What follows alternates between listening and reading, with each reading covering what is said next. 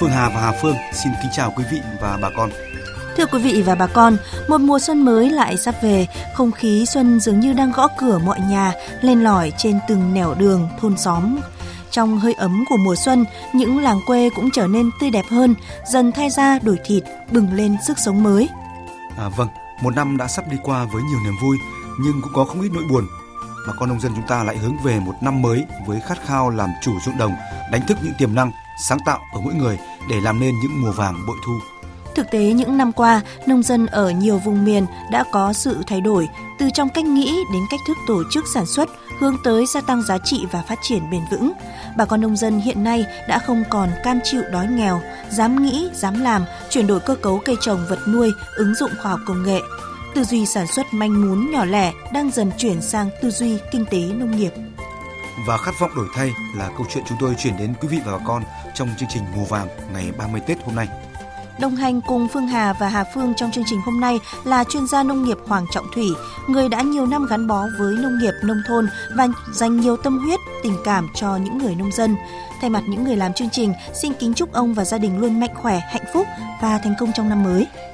Vâng, xin chào các biên tập viên, xin chào quý khán giả của Đài Tiếng Nói Việt Nam. Năm mới sắp đến, tôi cũng xin gửi lời chúc sức khỏe À, vạn sự như ý tới mọi người. Xin chúc cô bác nông dân một năm mới an vui và sung túc. Xin cảm ơn những lời chúc tốt đẹp của ông Hoàng Trọng Thủy dành cho bà con nông dân cả nước. Thưa quý vị, thưa bà con, năm cũ sắp qua, trước thời khắc chuyển giao năm cũ năm mới, mỗi chúng ta đều lắng lại để nhìn nhận, đánh giá lại công việc trong một năm của mình. À, thưa ông Hoàng Trọng Thủy ạ, à, qua những thành công đáng tự hào của nông nghiệp nước nhà trong năm qua, vai trò của người nông dân đã được thể hiện như thế nào? À, vâng, tôi cho là năm 2022 một cái niềm vui rất lớn đó là chúng ta xuất khẩu nông sản đã đạt mốc 53,22 tỷ đô la, à, tăng 9,3% so với năm 2021. Trong cái điểm sáng ấy tôi nghĩ người nông dân là nhân tố quyết định thành công bởi chính họ đã thể hiện được ba vai trò vai trò thứ nhất đó là chủ công trong cái sản xuất lương thực thực phẩm bảo đảm sự sống cho con người và đảm bảo cho sự ổn định và phát triển của đất nước cái vai trò thứ hai nữa đó là vai trò thúc đẩy và mở mang cái hình ảnh của nông nghiệp của con người nông dân của Việt Nam ra bầu bạn thế giới. Cái vai trò thứ ba nữa đó là khẳng định được cái vai trò của giai cấp nông dân trong xây dựng và bảo vệ đất nước bởi vì à, nông nghiệp là một mặt trận nông nghiệp là thước đo độ bền của quốc gia mà người chủ của nông nghiệp chính là người nông dân của chúng ta. À vâng, à, như ông ờ, vừa phân tích thì rõ ràng đã có những cái thay đổi mà rất tích cực trong tư duy làm nông của bà con. Và những người nông dân trước đây thì chỉ biết làm ăn ờ, có thể nói là nhỏ lẻ, manh mún, nhưng mà bây giờ thì đã tiến lên là làm ăn lớn, ứng dụng khoa công nghệ, liên kết với doanh nghiệp. Đây là cái tín hiệu đáng mừng phải không ạ thưa ông? Vâng, chúng ta thấy rằng là cái tín hiệu mừng nhất đó là trong cái tư duy của con người nông dân hiện nay đã đang đổi thay. Cái vấn đề hợp tác vấn đề liên kết à, vấn đề sản xuất ra những cái sản phẩm mà có giá trị cao để hướng vào nông sản xuất khẩu và coi cái trục nông sản xuất khẩu để trở thành. Như vậy là cái trục kéo cho nông sản của địa phương và dân hợp đồng biển. Đó là những cái tín hiệu vui nhất mà chúng ta đón nhận trong cái nông nghiệp vừa qua. Dạ vâng, thưa quý vị và bà con, thưa ông Hoàng Trọng Thủy, ờ, trong thực tiễn ờ, sản xuất thì nông sản Việt Nam thì đã có chỗ đứng ở những thị trường khó tính nhất. Nhân rộng được các mô hình này sẽ giúp ờ, ngành nông nghiệp Việt Nam phát triển bền vững, đảm bảo cả chất lượng sản phẩm, bảo vệ môi trường và các vấn đề xã hội. Điều này cũng chứng minh rằng tư duy thị trường đã bắt đầu bén rễ. Người nông dân đã ý thức hơn trong việc làm ra những gì thị trường yêu cầu, chuyển từ bán cái mình có sang bán cái thị trường cần. Mời quý vị và các bạn cùng cảm nhận bước chuyển biến của những người nông dân tại tỉnh Sơn La qua phóng sự của phóng viên Phương Chi. Đây, hoa đây. Đấy, một rừng luôn, trước mắt chúng ta luôn. Đâu đấy, đâu kia rồi đúng không anh? Đấy. Những vườn mận nở hoa trắng xóa cả một vùng rộng lớn đang thu hút biết bao khách tham quan tại huyện Mộc Châu, tỉnh Sơn La vụ thu hoạch vừa qua đã cho thu nhập lên tới hàng tỷ đồng. Năm nay là, là rất là thành công, thu được hơn 7 tỷ tiền tiền mận. Theo những hộ nông dân liên kết với Hợp tác xã Nông nghiệp Quyết Thanh, huyện Mộc Châu, tỉnh Sơn La, mức thu nhập đột phá đến từ cách thay đổi phương thức canh tác của bà con nông dân để có được một sản phẩm chất lượng cao mang tên mận ngố. Cái mận vip thì nói là À, nó không phải là cái giống mà nó do tay người người ta tạo lên chăm sóc nói chung là phải đặc biệt một tí thì nó mới được quả mận nó to thì người ta thường hay gọi là mận ngố. Cho nên giá mận ngố thì nó bán thì nó được giá quá thì nó cũng phấn khởi. Mấy năm trước thì trồng ngô thì đa số là dùng thuốc trừ cỏ. Thế nhưng bây giờ thì toàn bộ các cái vườn cây ờ, Việt Gáp của hợp tác xã là không dùng thuốc trừ cỏ. Đưa cái sản phẩm phân bón hữu cơ vi sinh vào để chăm bón cho cây trồng. Người hướng dẫn giúp đỡ bà con thay đổi kỹ thuật canh tác chính là ông Phan Văn Quyết, Giám đốc Hợp tác xã Nông nghiệp Quyết Thanh, thị trấn Nông Trường Mộc Châu, huyện Mộc Châu, tỉnh Sơn La. Bây giờ vì là cái cây người ta bỏ hoang lâu quá rồi, cứ được quả nào thì bán mà không được thì người ta bỏ đi. Đấy. Nhưng liên kết vào tôi thì chúng tôi là phải gì? Cải tạo lại toàn bộ đất này. Cây trên cây là chúng tôi phải cắt tỉa đốn cành làm lại hết từ đầu đuôi. Từ 6 hecta của ông Phan Văn Quyết thời điểm ban đầu đến nay, Hợp tác xã Nông nghiệp Quyết Thanh đã có 15 thành viên trồng 70 hecta cây ăn quả. Hợp tác xã đã đầu tư hai tủ sấy lạnh công suất 2 tấn quả một ngày. Người giám đốc năng động Nguyễn Văn Quyết đã liên kết với các nhà khoa học và đi khắp nơi để hoàn thiện quy trình sấy cho nông sản. Hiện nay, sản phẩm hồng giòn sấy dẻo của hợp tác xã đã được công nhận ô cốp 4 sao. Xoài, chuối, mận được công nhận sản phẩm ô cốp 3 sao. Ông Phan Văn Quyết cho biết, đầu tư chế biến sâu, giúp các hộ liên kết với hợp tác xã, không còn phải lo lắng mỗi vụ thu hoạch. Bà con yên tâm đầu tư để có được sản phẩm với chất lượng tốt nhất. Cái quả mận là không bỏ đi một tí nào hết. Vì quả mận của tôi là càng chín thì lại sấy lại càng ngon. Thế nhưng mà nếu mà không liên kết, lúc người ta đi ờ, thu mua ấy, thì người ta ờ, mềm tay người ta loại hết. Nhưng tôi làm như thế thì để cho chín là chín đồng loạt luôn. Thu hoạch chỉ trong vòng khoảng độ, có hai tuần là hết thôi. Quả nào đẹp thì là làm hàng quà còn quả mềm tay nó đưa hết về làm sấy. Thu vườn là sạch luôn làm cho người nông dân rất là mạnh dạn đầu tư. Mà đã đầu tư là được. Tại huyện Mộc Châu nói riêng và trên địa bàn tỉnh Sơn La nói chung những hợp tác xã hoạt động hiệu quả như hợp tác xã nông nghiệp Quyết Thanh không phải là hiếm gặp. Khai thác tiềm năng, thế mạnh về nông nghiệp và vận dụng các chính sách của tỉnh về khuyến khích, hỗ trợ hợp tác xã nông nghiệp phát triển sản xuất và tiêu thụ sản phẩm. Các hợp tác xã nông nghiệp trên địa bàn đã có bước phát triển về số lượng, chất lượng, đóng vai trò quan trọng trong việc chuyển giao khoa học kỹ thuật cho thành viên, tạo mối liên kết bền chặt trong sản xuất, cung ứng và tiêu thụ sản phẩm. Ông Nguyễn Thành Công, Phó Chủ tịch Ủy ban nhân dân tỉnh Sơn La khẳng định, đây cũng chính là chìa khóa thành công để tạo nên hiện tượng nông nghiệp Sơn La. Cái bước đột phá Sơn La đó là chính là cái chuyển đổi cái tư duy từ cái sản xuất nhỏ lẻ sang cái kinh tế tập thể là hợp tác xã nông nghiệp kiểu mới khi thay đổi tư duy sản xuất ý, thì một là các thành viên hợp tác xã họ tư duy sản xuất theo một cái vùng sản xuất lớn. Thứ hai nữa là họ rất ngặt nghèo và rất đáp ứng được yêu cầu đó là cái tính kỷ luật cao để đáp ứng các tiêu chuẩn các thị trường khó tính nhất. Những chuyển biến tích cực của các hợp tác xã nông nghiệp đã thay đổi nếp nghĩ, cách làm của các thành viên, tích cực ứng dụng công nghệ cao và sản xuất theo hướng sản xuất hữu cơ, sản xuất an toàn, góp phần nâng cao giá trị các sản phẩm nông nghiệp, mang lại thu nhập ổn định cho các hợp tác xã và người nông dân, đóng góp tích cực trong phát triển kinh tế xã hội của tỉnh Sơn La. rừng rừng hoa với chim ca với từng bừng suối nước trong xanh xoay bóng em và bóng anh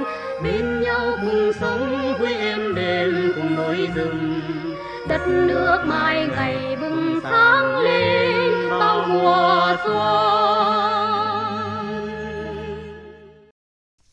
Vâng, thưa ông Hoàng Trọng Thủy, thời gian qua thì à, có thể nói là tỉnh Sơn La nổi lên như một một hiện tượng về phát triển nông nghiệp. Cái sự chuyển mình của nông nghiệp Sơn La có lẽ là bắt nguồn từ chính cái sự thay đổi tư duy trong sản xuất của những nông dân nơi đây. Qua phóng sự chúng ta vừa nghe đúng không thưa ông?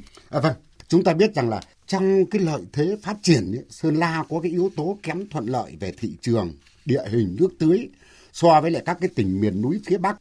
Nhưng cái kết quả sản xuất nông nghiệp và sự tăng tốc về mặt giá trị và nông sản xuất khẩu của Sơn La lại vượt lên hơn hẳn, sánh ngang với lại cái vựa trái cây ở tỉnh Tiền Giang và trở thành phủ thủ cây ăn quả ở phía Bắc.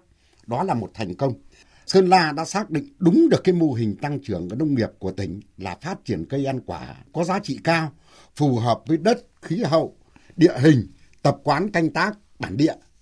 Các cái chính sách hỗ trợ cho doanh nghiệp để mà thu hút đầu tư, trong đó quan trọng cái các cái doanh nghiệp có cái công nghệ tiên tiến, chế biến để gia tăng cái giá trị sinh lời của nông sản lấy người nông dân sản xuất kinh doanh giỏi thế rồi à, tổ hợp tác hợp tác xã, chủ trang trại để làm nòng cốt trong cái quá trình đổi mới cơ cấu cây trồng. Bài học thành công của Sơn La là bài học về đổi mới tư duy, À, vâng, có thể nói là với ý chí, khát vọng và quan trọng hơn là sự sáng tạo đã giúp bà con nông dân thay đổi vận mệnh của chính mình. Với những nông dân thời đại 4.0 hiện nay thì họ không chỉ có khát vọng mà họ còn có tri thức để biến khát khao lập nghiệp từ nghề nông trên mảnh đất quê hương trở thành hiện thực. Thậm chí để hiện thực hóa khát khao đó, họ có thể phải từ bỏ công việc, cuộc sống mà nhiều người ước ao. Hãy cùng chúng tôi đến với câu chuyện của những người trẻ tâm huyết với nông nghiệp qua phóng sự ngay sau đây. Một gốc cam trong một đơn vị diện tích thế này mà họ thu về một triệu trong cái đó ở đất nông Đắk Lắk người ta trồng cây ca là đến 5 cây mà chỉ được 500 ngàn. Thế ở quê ta là tính ra là cái giá trị của nông nghiệp của người ta nếu làm bài bản là sẽ hơn. Với tư duy của một nhà kinh tế học mang cho mình tình yêu nông nghiệp, chàng trai trẻ Đoàn Ngọc Bảo khước từ cơ hội trở thành công chức nhà nước, gắn bó lâu dài với vùng đất Đắk Nông, trở về lập nghiệp trên mảnh đất quê hương tại xã Hương Thọ, huyện Vũ Quang, tỉnh Hà Tĩnh. tầm đắc với trái cam đặc sản quê hương, Đoàn Ngọc Bảo quyết định phải làm điều gì đó đặc biệt cho cây cam của mình. Từ khi mà em về đấy để lập nghiệp để khởi nghiệp á, thì em nhận định rằng là này này, ở gia đình mình thì ở bên dưới, mà còn đôi mình thì ở bên trên. Thì rõ ràng nếu mà mình đưa những cái gì độc hại lên bên trên thì nó sẽ ngấm vào, nó chảy xuống bên dưới và nó chảy xuống giếng, chảy xuống vườn, chảy xuống cuộc sống của mình hàng ngày. Bởi vậy cho nên là em đã nghĩ là mình phải trồng cám theo hướng sinh thái hữu cơ thuần tự nhiên. Đặc biệt là chú trọng đến cái vấn đề an toàn vệ sinh thực phẩm đấy. Theo Đoàn Ngọc Bảo, chỉ có làm như vậy mới có thể đứng vững được với nhịp sống thị trường hiện nay trước những yêu cầu về sản phẩm sạch. Cùng với việc tập trung sản xuất, bà còn chú trọng xây dựng bộ thương hiệu nhận diện riêng cho sản phẩm cam của mình, tận dụng lợi thế mạng xã hội để quảng bá thương hiệu cam. Đến nay, thương hiệu cam Bảo Phương đã trở thành một trong 10 sản phẩm điểm của Hà Tĩnh tham gia ô cốp. Nghĩ rằng là mình cứ làm điểm đi, cứ làm mẫu đi, làm cho tốt đi. Rồi thì người khác thấy mình làm tốt, thấy mình tiêu thụ được sản phẩm, thấy mình làm được quả cam mà giá thành thấp mà lại giá trị lại tăng lên lợi nhuận được cao thì họ sẽ theo khi họ theo rồi thì em sẽ xây dựng được vùng nguyên liệu rộng hơn và tốt hơn và từ đó mình đẩy mạnh để thành lập hợp tác xã và kỳ hướng của mình thể đi xa hơn. Với mức giá bán từ 60.000 đến 80.000 đồng một kg, sản phẩm này không chỉ được người tiêu dùng Hà Tĩnh mà còn được rất nhiều địa phương khác ưa chuộng. Cám của Bảo Phương đây là vừa thơm nè, ngọt nè, mà giòn nè. Tôi dùng thường xuyên là tôi mua cám Bảo Phương đây rất là nhiều lần rồi. Cám có cái chất lượng cao, của Hà Tĩnh thì nhu cầu của thị trường là vẫn còn không đủ để cung ứng. Để đưa những sản phẩm ô cốp như cam Bảo Phương được nhiều người biết đến, phải kể đến tầm nhìn chiến lược của giám đốc Trần Quốc Huy. Sinh ra ở thành phố Hà Tĩnh, không có cuộc sống gắn bó với ruộng đồng, Trần Quốc Huy sớm được trải nghiệm du học và làm việc tại Malaysia. Sau 7 năm sinh sống và làm việc ở nước ngoài, với mong muốn về quê hương lập nghiệp giúp đỡ bà con quê hương, Trần Quốc Huy đã quyết định về nước và thành lập công ty cổ phần Set Central với ý tưởng kết nối và phát triển doanh nghiệp. Đang lúc chưa biết bắt đầu từ đâu, thì tình cờ chương trình Mỗi xã một sản phẩm ô cốp Hà Tĩnh đã mở ra cho anh một hướng đi mới, đó là mở đường cho nông sản Hà Tĩnh vươn xa nhằm làm tăng lợi nhuận cho nông dân. Hiện nay ở trung tâm chúng tôi thì có ờ, hơn 150 ờ, mặt hàng, mỗi cái sản phẩm là đại diện đặc trưng cho một cái vùng miền, một cái khu vực nên là người khách hàng cũng sẽ được thưởng thức đa dạng sản phẩm hơn. Theo Trần Quốc Huy, thị trường luôn có nhu cầu về các sản phẩm ngon sạch, đây sẽ là cơ hội để nông sản Hà Tĩnh vươn xa, tạo đà vươn ra biển lớn. Việt Nam thì đa phần diện tích vẫn là nông nghiệp. Chính vì vậy chúng ta mà để thoát khỏi nông nghiệp cách nhanh chóng thì cũng chưa thể được.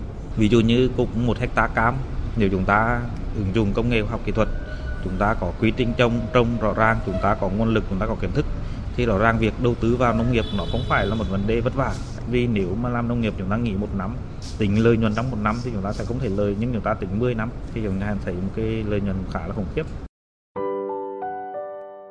có tri thức, có sức bật, dễ tiếp cận cái mới. Những người trẻ sẽ là chìa khóa để mở cánh cửa phát triển nông thôn. Đặc biệt với những người có khát vọng, họ sẽ không ngừng sáng tạo, cống hiến để phục vụ đồng bào quê hương của mình. Tôi sẽ gặp những khó khăn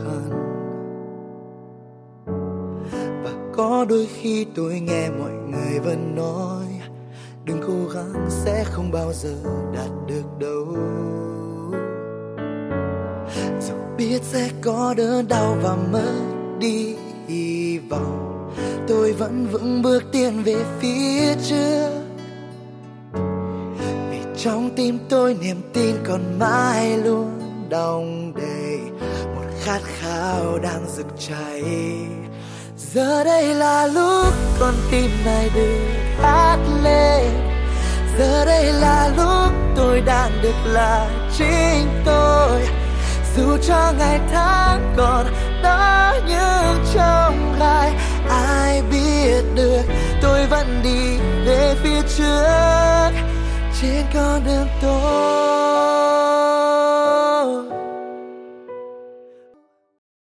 Thưa ông Hoàng Trọng Thủy, đi qua nhiều làng quê hiện nay không khó để bắt gặp những người già làm nông nghiệp, trong khi thì người trẻ đi làm tại các khu công nghiệp hoặc là lên thành phố tìm cơ hội đổi đời. Câu chuyện về những người trẻ khát khao đổi đời từ nông nghiệp qua phóng sự vừa rồi có lẽ sẽ khiến nhiều người phải thay đổi suy nghĩ à, đúng không thưa ông? Vâng, trước hết thì chúng ta biết rằng là về nông nghiệp nước ta thì à, đã có nhiều lớp thanh niên trẻ đang cái làm nghề ở nông nghiệp hoặc cái là người ta đang tốt nghiệp ở các cái trường cao đẳng đại học hoặc cái là lao động tự do họ đã trở về quê lập thân và lập nghiệp ở tất cả các cái lĩnh vực như là trồng trọt này, chăn nuôi này chế biến nông sản này. Điểm chung nhất của họ đó là hướng vào cái sản phẩm mới sản phẩm nông sản sạch nông sản an toàn ứng dụng với lại khoa học công nghệ và hướng tới một cái giá trị sinh lời cao sản phẩm có trách nhiệm với người tiêu dùng. Họ truyền cảm hứng cho nhiều người để mà học tập làm theo. Tôi nghĩ rằng đấy là cái kết quả học tập và làm theo thì nó có thể nó có khác nhau, nhưng họ đã nhận diện được nó là cái sự phát triển của nông nghiệp trong tương lai là như thế nào. Họ đã thay đổi cách nghĩ, cách làm và theo hướng tích cực. Đó là vấn đề cần thiết và hữu ích đối với người nông dân, nông thôn hiện nay. Và tôi cho đó chính là cái sự tác động mà đã làm cho cộng đồng dân cư hoặc là người nông dân ở trên cái địa bàn đó thay đổi. Dạ vâng ạ. Thưa quý vị và bà con, trong thiên tai dịch bệnh, ờ, việc bám đồng đất đã khó khăn thì đối với những người ngư dân, công cuộc mưu sinh càng trở nên gian truân. Thế nhưng trong khó khăn vẫn có những tàu cá thu nhập cả tỷ đồng mỗi chuyến biển, vẫn có những làng trài tỷ phú nơi những ngư dân liên kết làm ăn lớn mang lộc biển về với đất liền. Mời quý vị cùng phóng viên Thu Lan đến với làng biển Thanh Hải, huyện Ninh Hải, tỉnh Ninh Thuận để tìm hiểu về khát vọng làm giàu của những ngư dân nơi đây.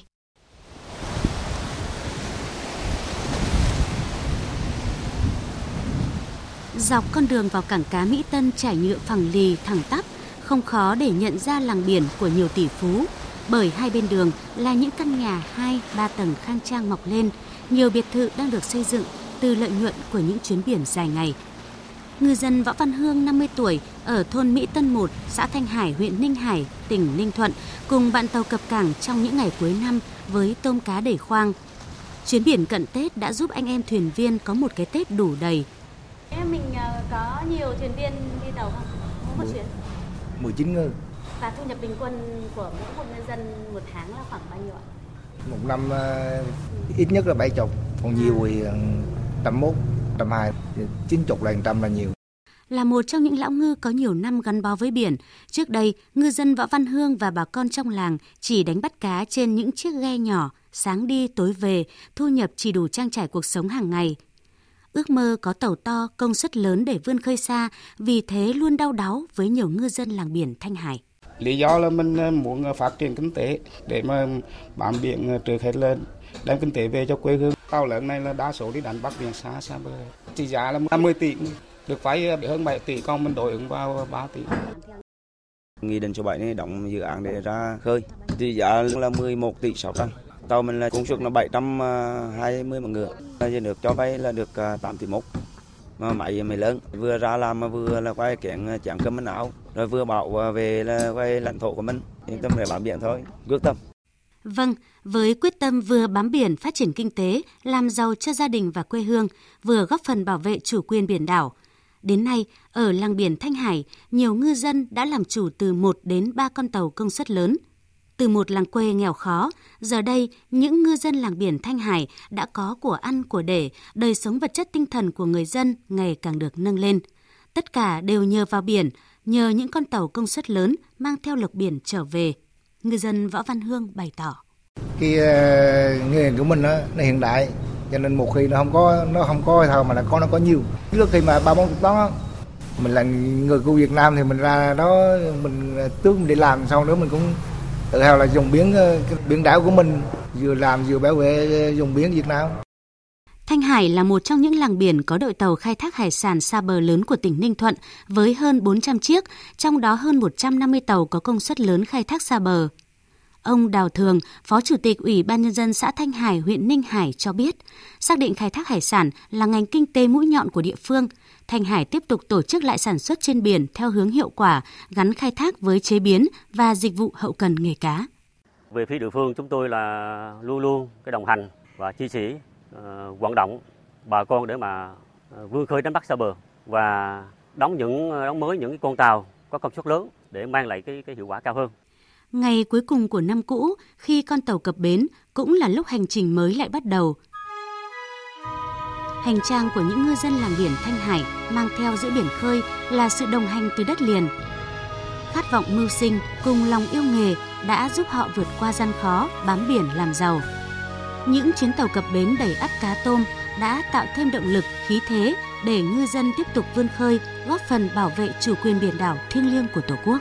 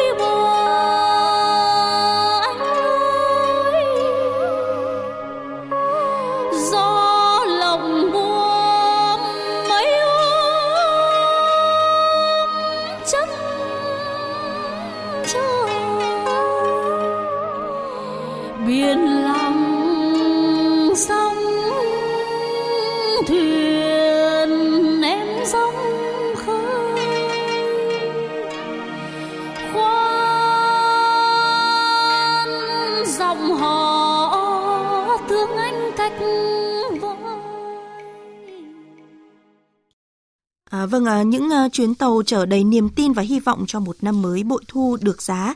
Có thể nói mùa xuân đã đem đến những sức sống mãnh liệt, sự phấn chấn mong chờ và đặc biệt là niềm tin và tương lai cho những ngư dân của chúng ta, phải không thưa ông Hoàng Trọng Thủy? À vâng, khi chúng ta nói về niềm tin đối với lại cái à, ngành thủy hải sản thì tôi cho nó có cơ sở bởi vì à, ngành thủy hải sản đã bước vào một cái cơ chế thị trường sau ngành lúa gạo, cà phê này, điều này cao su nhưng họ lại có bước đi vững chắc và trong sản xuất, trong chế biến, trong xuất khẩu thì nó liên tục tăng trong nhiều năm qua và ngành thủy hải sản là một trong những ngành có kim ngạch xuất khẩu mà thuộc cái top cao nhất trong 10 mặt hàng chủ lực xuất khẩu của nước nhà.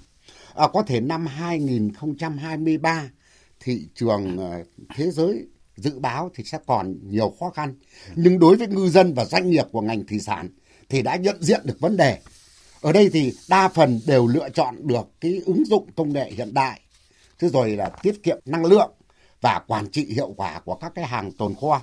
À, tôi nghĩ cô bác ngư dân cũng tin rằng năm 2023 với một cái đà thắng lợi của mình thì chắc chắn sẽ đem theo cái niềm vui và các cái ngư dân người nuôi trồng thủy sản của Việt Nam sẽ tăng thêm thêm một cái niềm tin và chắc chắn là sẽ đạt được những cái kết quả cao hơn so với năm 2022. Những người nông dân Việt Nam thì có khát khao, có sự sáng tạo. Họ nhanh nhạy với thị trường, tiếp cận với công nghệ thông tin để mang những sản phẩm của mình vươn xa đến nhiều thị trường quốc tế. Hơn thế nữa thì trong họ luôn có một giấc mơ, một niềm tin chinh phục ruộng đồng, chinh phục biển khơi, không bao giờ tắt. À, vâng, đó tôi cũng đồng ý với anh Phương Hà, không cam chịu đói nghèo với khát vọng đổi thay, làm giàu, luôn thôi thúc những người à, dân à, vốn chịu thương chịu khó vươn lên đồng hành làm điểm tựa cho bà con nông dân từ khi khởi nghiệp và nhất là trong những lúc sản xuất thất bại, nguy nan, tưởng chừng phá sản, những đồng vốn quý giá từ phía các ngân hàng, trong đó Ngân hàng Nông nghiệp và Phát triển Nông thôn Agribank đã trở thành phao cứu sinh của những nông dân trong chặng đường thực hiện khát vọng làm giàu của mình.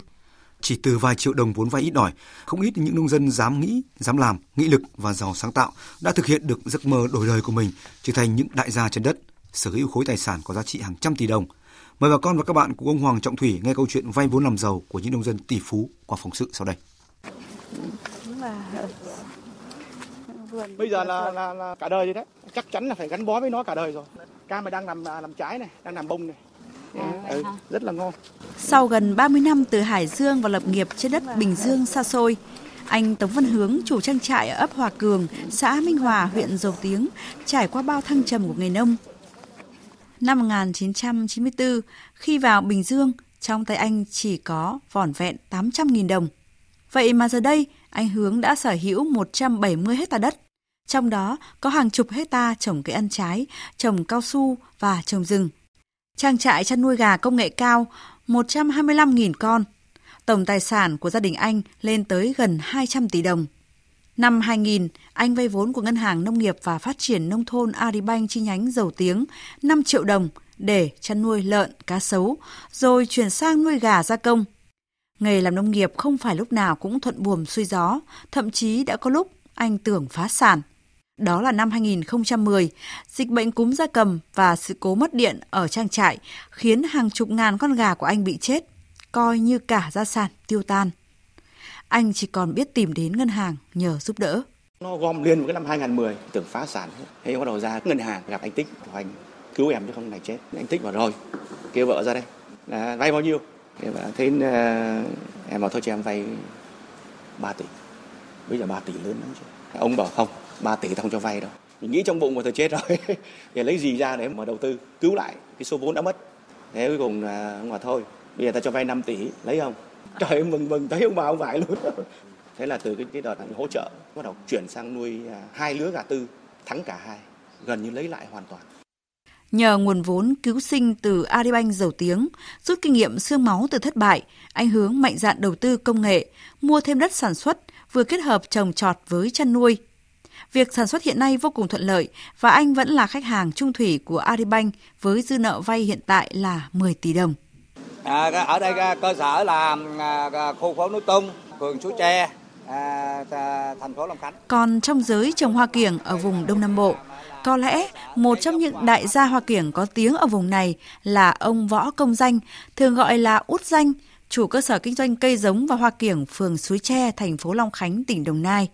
Bước xuống từ chiếc xe ô tô bóng loáng, quần áo hàng hiệu, trông ông đúng dáng dấp của một doanh nhân thành đạt, chứ không ai nghĩ ông là một nông dân chính hiệu đã từng chân lấm tay bùn. Trong buổi chiều tại vườn cây giống và hoa kiểng đẹp như một công viên, giữa cơn mưa bất chợt ào xuống cũng không làm cho câu chuyện ông kể về quá trình làm nông nghiệp lên bờ xuống ruộng của mình bị gián đoạn. Cũng do nguyên do là lên bờ xuống ruộng, có nghĩa là năm 2000, lúc đó là tiêu là chết sạch, cà phê còn 4 ngàn ký, đều mất mùa trắng. Thì lúc đó tôi mới nghĩ tới vấn đề rằng là chuyển đổi cơ cấu cây trồng thì lúc đó tôi mới ra cái ờ, vùng này tôi mới ờ, tham quan, tôi coi lại để tôi mua những cái loại giống cây ăn trái. Để tôi đem tôi ờ, tái sản xuất. Xuất xứ của cái sản xuất cây giống này là cũng là quê hương của vợ tôi chợ lách, bến tre. Và từ cái chỗ đó về bắt đầu là tôi mới qua tiếp cận với ngân hàng nông nghiệp, xin tăng cái nguồn vốn lên. Bởi vì chính điều đó tôi đưa ra cái dự án thì lúc đó ngân hàng nông nghiệp thôn Tân Hợp mới là giúp cho tôi vay cái khoản tiền là mấy trăm triệu. Cả gia sản dường như mất trắng, ông không đầu hàng mà xoay sở tìm cách vực dậy với dự án làm cây giống và hoa kiểng. Ngân hàng Nông nghiệp và Phát triển Nông thôn Aribank chi nhánh huyện Long Khánh lúc đó đã không chê ông mà giang tay ra giúp ông có những đồng vốn quý để thực hiện dự án mới, theo đuổi ước mơ làm giàu. Chết đuối với được cọc, có vốn, ông đầu tư vào sản xuất, mua đất, nhân giống nhiều loại cây trồng, hoa kiểng. Nước tiếng gần xa, hoa kiểng của Út Xanh đã có mặt khắp vùng, doanh thu tăng vọt theo từng năm. Lợi nhuận mỗi năm một tăng, đồng nghĩa với việc vốn vay cũng tăng theo. Giờ Út Xanh là một khách hàng ruột của Aribank Long Khánh với dư nợ lên tới 25 tỷ đồng. Nhưng thay bằng lo lắng, ông vẫn cười tươi và bày tỏ nguyện vọng muốn vay thêm. Thời đó bắt đầu là tôi tiếp tục là từ à, 400 triệu rồi lên là 2 tỷ, 5 tỷ, rồi 10 tỷ là năm đó là tôi đã lên mười mười mấy tỷ rồi đó. Giờ là 25 tỷ rồi. Đúng ra hai mươi mấy tỷ thì so với cái, tài sản hiện tại cho tôi thì nó chỉ là một góc nhỏ thôi. Thì thực tế là nó phải không dưới rằng là một hai trăm tỷ.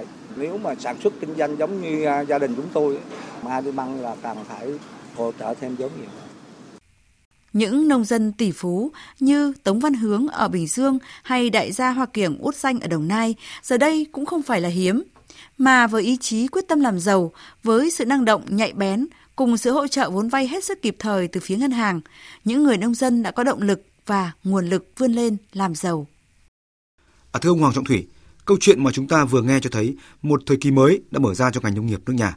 Có lẽ tư duy và phương thức sản xuất mới sẽ trở thành chìa khóa để nông dân bứt phá, à, vươn lên trong thời đại ngày nay. Đây là một tiền đề cho ước mơ sản xuất lớn, ước mơ vươn ra thế giới của người nông dân trở thành hiện thực à, phải không thưa ông? À, vâng, cái thắng lợi về à, toàn ngành nông nghiệp trong năm 2022 có nhiều góc độ nhìn, nhưng người khó tính đến bao nhiêu thì cũng đều phải thừa nhận rằng cái là thắng lợi của nông nghiệp trong năm 22. Trước hết là có từ biến đổi về tư duy sản xuất và chuyển từ cái sản xuất chạy theo sản lượng sang tư duy để mà lấy giá trị làm thước đo và hiệu quả và đổi mới cơ cấu sản xuất đã đã đi vào chiều sâu. Sản xuất nông nghiệp của chúng ta đang hướng mạnh vào nhu cầu tiêu dùng, tiếp tục như là khai thông thị trường xuất khẩu, định hình lại vị thế của nông sản Việt Nam dựa trên nông nghiệp sinh thái vùng miền và những kinh nghiệm thực tiễn ấy đã chứng minh rằng là chuyển đổi tư duy, tổ chức lại ờ, sản xuất là hai câu quan trọng nhất của nông nghiệp Việt Nam khi gia nhập vào cái chuỗi cung ứng toàn cầu. Vâng, à, thưa quý vị, thưa bà con, một năm mới sắp bắt đầu và những giấc mơ chinh phục mới lại được đặt ra. Những người nông dân chịu thương, chịu khó, mong ước gì trong năm 2023? Hãy cùng chúng tôi nghe những lời tâm sự gửi gắm những niềm tin và hy vọng của họ trong ngày cuối năm hôm nay. Muốn làm kinh tế nông nghiệp được thì phải tích tụ được dụng đất, phải mở rộng cái diện tích thì mới làm được. Một người có thể làm 100 mẫu thì sẽ có lãi. Nếu như 100 người làm 100 mẫu thì không thể thu được một cái gì cả. Cái kỹ năng giao tiếp này, kỹ năng bán hàng này và kỹ năng sản xuất. Ba cái kỹ năng này là quan trọng trong kinh doanh. Lúc mà mình có được cái kỹ năng sản xuất ấy, thì mình tự tin về sản phẩm của mình. Vì mình tự tin về sản phẩm của mình thì mình mình mới tự tin được với bản thân. Và khi tự tin được với bản thân và tự tin được với thị trường tự tin được với mọi người thì sản phẩm của mình sẽ là đi được xa hơn. Đi làm thì mong muốn một điều tốt nhất là xin cho con cá là nó sẵn để bà con ngư dân ra biển làm ăn này may mắn. Bây giờ là người ta buôn có bạn bán có phường theo tổ đội, tập đoàn. Làm một mình thì nó cũng rất khó. Không còn như ngày xưa nữa, mạnh ai người thắng được. Cuộc sống này là hạnh phúc, đầm ấm lắm chứ. Nếu ai dùng nào, tôi biết như dùng này dùng này là đầm ấm lắm mà, tốt lắm mà. Nông thôn thì sống vậy thấy được rồi. Phương tiện nghe, nhìn phương tiện đi lại, thì mình cũng có. Thì mong muốn tất cả đồng bào, tất cả nhân dân ở cái vùng đồng bằng sông cửu long này, đừng có gió bão gì hết. Ở trên nông dân mình làm lúa làm vườn nó không bị rủi ro do cái thiên tai trong những phút cuối cùng của chương trình ngày hôm nay, có lẽ ông Hoàng Trọng Thủy cũng muốn chia sẻ điều gì đó đến với bà con nông dân. Xin mời ông. À, vâng, trong cái câu chuyện trước thềm xuân này thì à, tôi cũng xin có đôi điều chia sẻ với lại cô bác. Thứ nhất, đó là cây trồng, vật nuôi của chúng ta đến nay đã chạm ngưỡng về mặt năng suất. Do vậy, bước điều chỉnh cần kíp nhất bắt đầu từ trong lúc này chính là hướng mạnh vào giá trị sinh lời của từng loại nông sản, nông sản sạch, thế rồi nông sản an toàn, nông sản có truy xuất nguồn gốc, có thương hiệu, có trách nhiệm với người tiêu dùng là một xu thế tất yếu. Thị trường thì à, vốn dĩ là cạnh tranh về mặt giá trị, thị trường là mạnh thắng và yếu thua. Vì vậy mà việc hợp tác liên kết với nhau để thành tổ hợp tác, hợp tác xã, thế rồi hợp tác xã lại liên kết với lại doanh nghiệp, nó là một cái con đường đi đến thành công ở trong sản xuất và mở rộng thị trường và phát triển bền vững. Và ngay từ bây giờ chúng ta hãy tận dụng những cái thiết bị điện tử thông minh đã có để kết nối với nhau, với nhà khoa học, với doanh nghiệp, với lại à, khách hàng để mà chúng ta tiếp thu khoa học kỹ thuật và chúng ta sẽ hoàn chỉnh cái sản phẩm mình tối ưu nhất khi đưa ra đến thị trường. Đổi mới về tư duy vượt lên chính mình vẫn là một cái chìa khóa để mà chủ động nhất để chúng ta bước vào một cái nền nông nghiệp sinh thái và nông nghiệp hiện đại. Chuẩn bị đón xuân mới, vẫn xin à, kính chúc cô bác nông dân đón xuân mới khỏe vui, an lành và ngày thêm sung túc. Vâng, à, đây không chỉ là lời chúc mà tôi nghĩ rằng đó chính là tâm huyết, là ước vọng của ông Hoàng Trọng Thủy gửi đến bà con trong năm mới sắp đến. Một lần nữa, thay mặt những phóng viên biên tập viên chương trình Mùa Vàng, xin gửi lời chúc những nông dân của chúng ta ngày càng có được một cuộc sống sung túc, yên vui và ấm no trong làng quê của mình. Để 365 ngày trôi qua đều là những mùa xuân của khát khao, của niềm tin và hy vọng trên những cánh đồng vàng. Chương trình mùa vàng với chủ đề khát vọng đổi thay xin dừng tại đây. Xin trân trọng cảm ơn ông Hoàng Trọng Thủy đã tham gia chương trình. Kính chúc quý vị thính giả trên cả nước một năm mới an khang thịnh vượng, gặt hái được những thành công. Chương trình do các biên tập viên, phóng viên Đình Trung, Hương Lan, Thu Lan, Phương Chi thực hiện. Xin chào và hẹn gặp lại quý vị và các bạn trong chương trình mùa vàng đặc biệt chào xuân quý mão 2023 ngày mai. Một ngày mới khi ánh nắng lên, gió khẽ đưa trên bông lúa tình yêu trong tim có em gần bên anh. Dịu dàng anh đưa em qua tháng năm, ở nơi đây tràn đầy mến đường. Gửi lời yêu lãng ôi quê hương Việt Nam. Mùa xuân sáng muôn hoa thắm tươi, khắp nơi nơi rộn ràng tiếng cười. Và hạ sáng mang theo khát khao màu nắng mới. Rồi mùa thu qua sớm chiều cùng như lá rơi. Gửi lời yêu